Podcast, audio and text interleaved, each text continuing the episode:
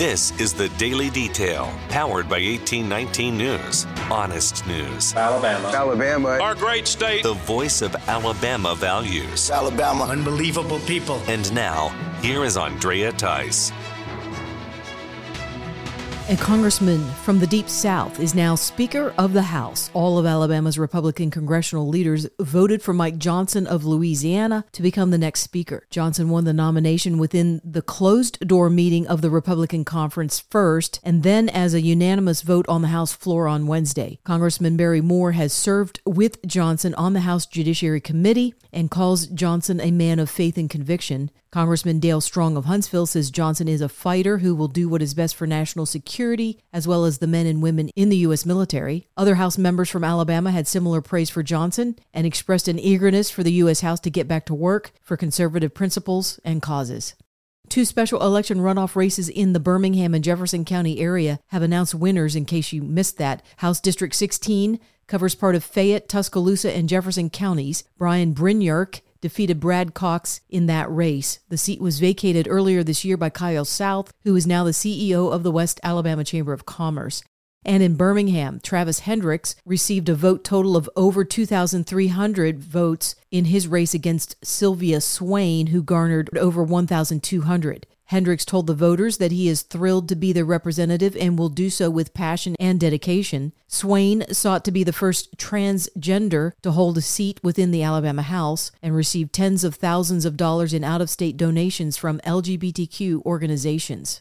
A Montgomery County Circuit judge dismisses the lawsuit brought by Birmingham Southern College against the Alabama State Treasurer, Young Boozer. The lawsuit was in regards to Boozer not approving a $30 million loan from a newly created loan program. Boozer argued to the court that his state office is protected by sovereign immunity and that he was given discretion by the state legislature to approve or deny a loan application. Boozer denied the loan to Birmingham Southern after reviewing the application and determining that the college cannot provide the state a first security interest in its collateral assets and did not adequately provide a repayment plan for the loan with its financial restructuring. Boozer has also rejected a loan application coming in from Selma University, saying that both institutions did not meet the required statutory minimum criteria. The president of Birmingham Southern, Daniel Coleman, says he's disappointed with this ruling and the school is exploring other options, including even an appeal to the Alabama Supreme Court.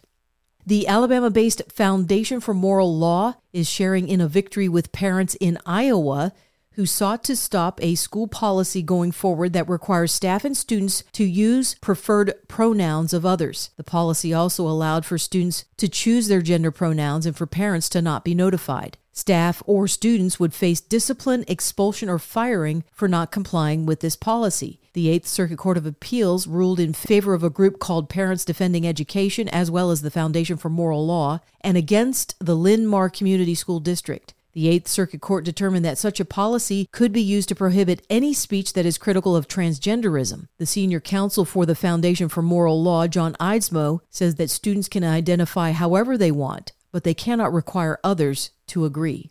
1819 News got a shout out from national conservative commentator Dan Bongino, who helped produce the recently released Dinesh D'Souza documentary called Police State. That came out this week in, in select theaters across the nation. The film details the encroachment of the U.S. government on the rights and freedoms of Americans. At the end of the movie, the national anthem is played, and 1819 News reporter Erica Thomas was at a Daphne theater when all those within the theater stood up and sung the national anthem. This was brought to the attention of Bongino, who mentioned it in his latest show. We did not plan this, but this has been happening in just about every theater across the country. Here's a quick uh, clip from Daphne, Alabama. 1819 wrote about it. We'll put, throw it in the show notes.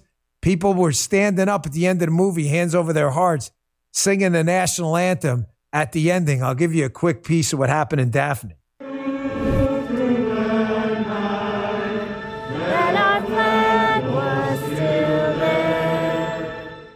For more in depth stories affecting the state of Alabama, go to 1819news.com. In national news, well, the House has a new speaker, and there's absolute vindication for Florida Congressman Matt Gaetz. Gaetz is the firebrand who started the whole ball rolling to oust Kevin McCarthy as Speaker of the House just three weeks ago. As a result, Gaetz was often excoriated by other Republicans for doing so. Well, as of Wednesday afternoon, Louisiana Congressman Mike Johnson has been voted in as a Speaker of the House with a unanimous vote on the Republican side. What makes this ouster of McCarthy so significant is when Gaetz describes what went on behind the scenes during all of the negotiations that were occurring in the Republican conference behind closed doors as they tried to unify behind a leader. Gaetz went on Steve Bannon's War Room on Real America's Voice to reveal quite literally that the devil is in the details and that McCarthy was working behind the scenes, despite his open endorsements of Jim Jordan, to weaponize the process and sabotage anyone other than himself from getting full support and votes of Republicans. Here's Gaetz. So as Emmer is withdrawing,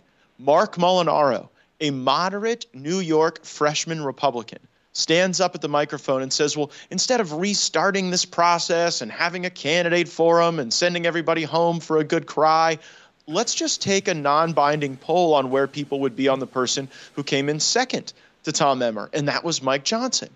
And Elise Stefanik said, Well, that's against the rules. The, the rules don't contemplate it. We can't do that.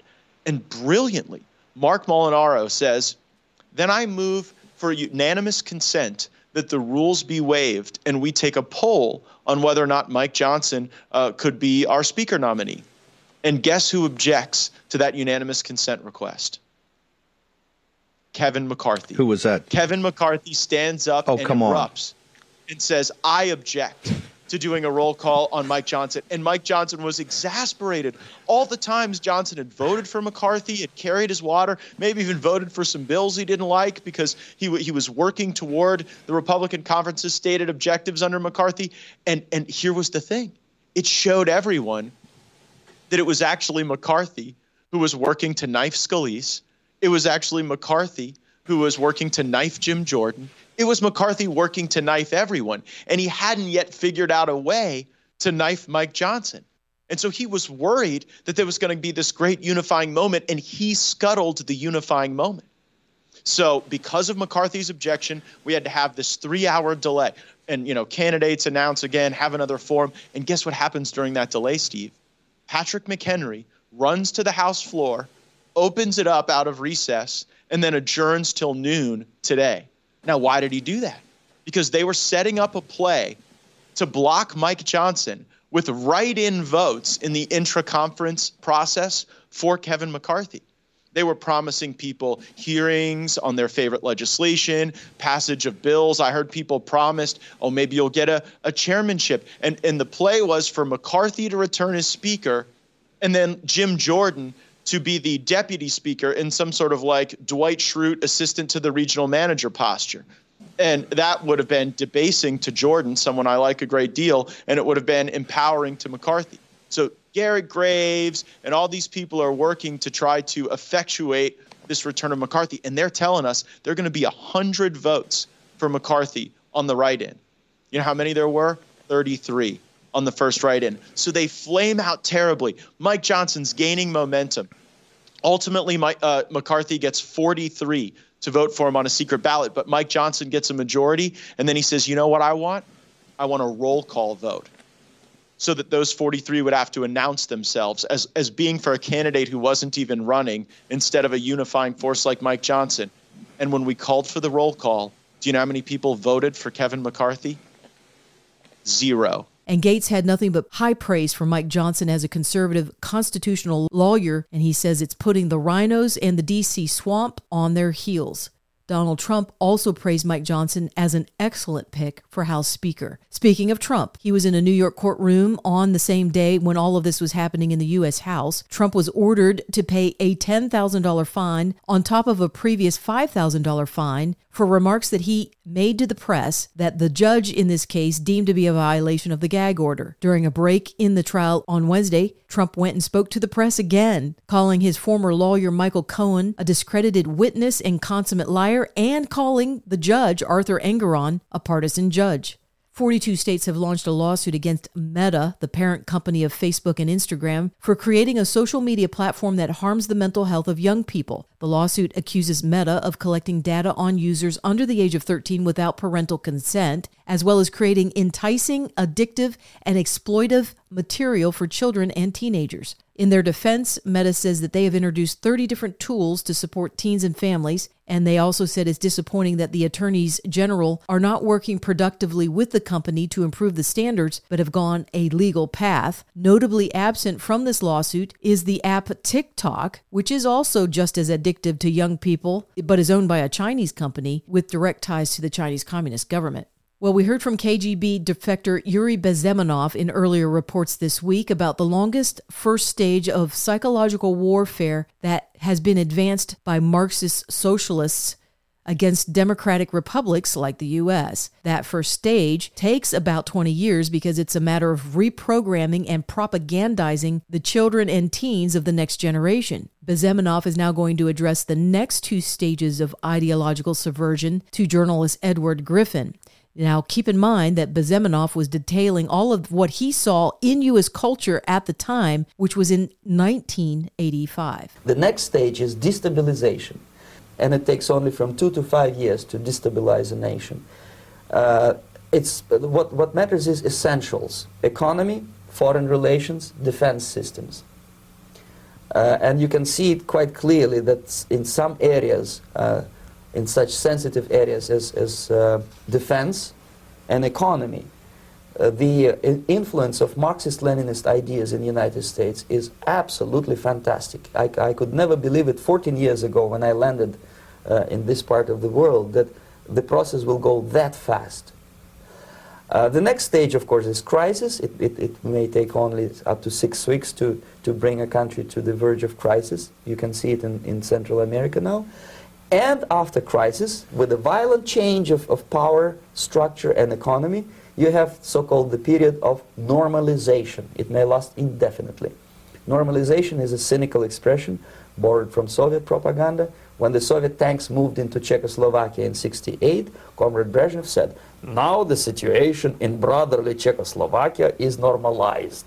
This is what will happen in the United States if you allow all these schmucks to bring the country to crisis to promise people all kind of goodies and the paradise on earth, uh, to, to destabilize your uh, economy, to eliminate the principle of free market competition, and to put a big brother government in Washington, D.C., with uh, benevolent dictators like Walter Mondale, who will promise lots of things, never mind whether the promises are fulfillable or not. Most of the American politicians, media, and educational system trains another generation of people who think they are living at a peacetime. False. The United States is in a state of war, undeclared total war against the basic principles and the foundations of, of this system. And, and the initiator of this war is not Comrade Andropov, of course. Uh, it's, it's the system however ridiculous it may sound, the world communist system or the world communist conspiracy, whether I scare some people or not, I don't give a hoot. Uh, if, if you are not scared by now, nothing can scare you. But you don't have to be paranoid about it. What, what actually happens now, that unlike myself, you have literally several years to live on unless the United States wake up. The, the time bomb is ticking. With every second, the disaster is coming closer and closer. Unlike myself, you will have nowhere to defect to, unless you want to live in Antarctica with penguins. This is it. This is the last country of freedom and, and possibility. We will have the final part of this discussion with Bezmenov on Friday's episode. You're listening to the Daily Detail from 1819 News. If you are enjoying the daily detail and want to make sure that these reports come up easily on your smartphone, then be sure to hit the subscribe or follow button on whatever podcasting app you are using. It's usually on the main page of the daily detail. That could be on Spotify, Apple Podcasts, Podbean, or some other app. And also be sure to visit 1819 News for more reliable, up to date information on what's going on around here in Alabama. You can also join 1819 News by becoming a member, which will get you exclusive content as well as 1819 merchandise. You can visit 1819news.com backslash membership to learn more. I'm Andrea Tice. I'll be back again tomorrow. I look forward to updating you then. Alabama. Alabama. Our great state. Alabama. Of Alabama. This has been the Daily Detail. For more up to date news, go to 1819news.com, where you'll find honest news and Alabama values.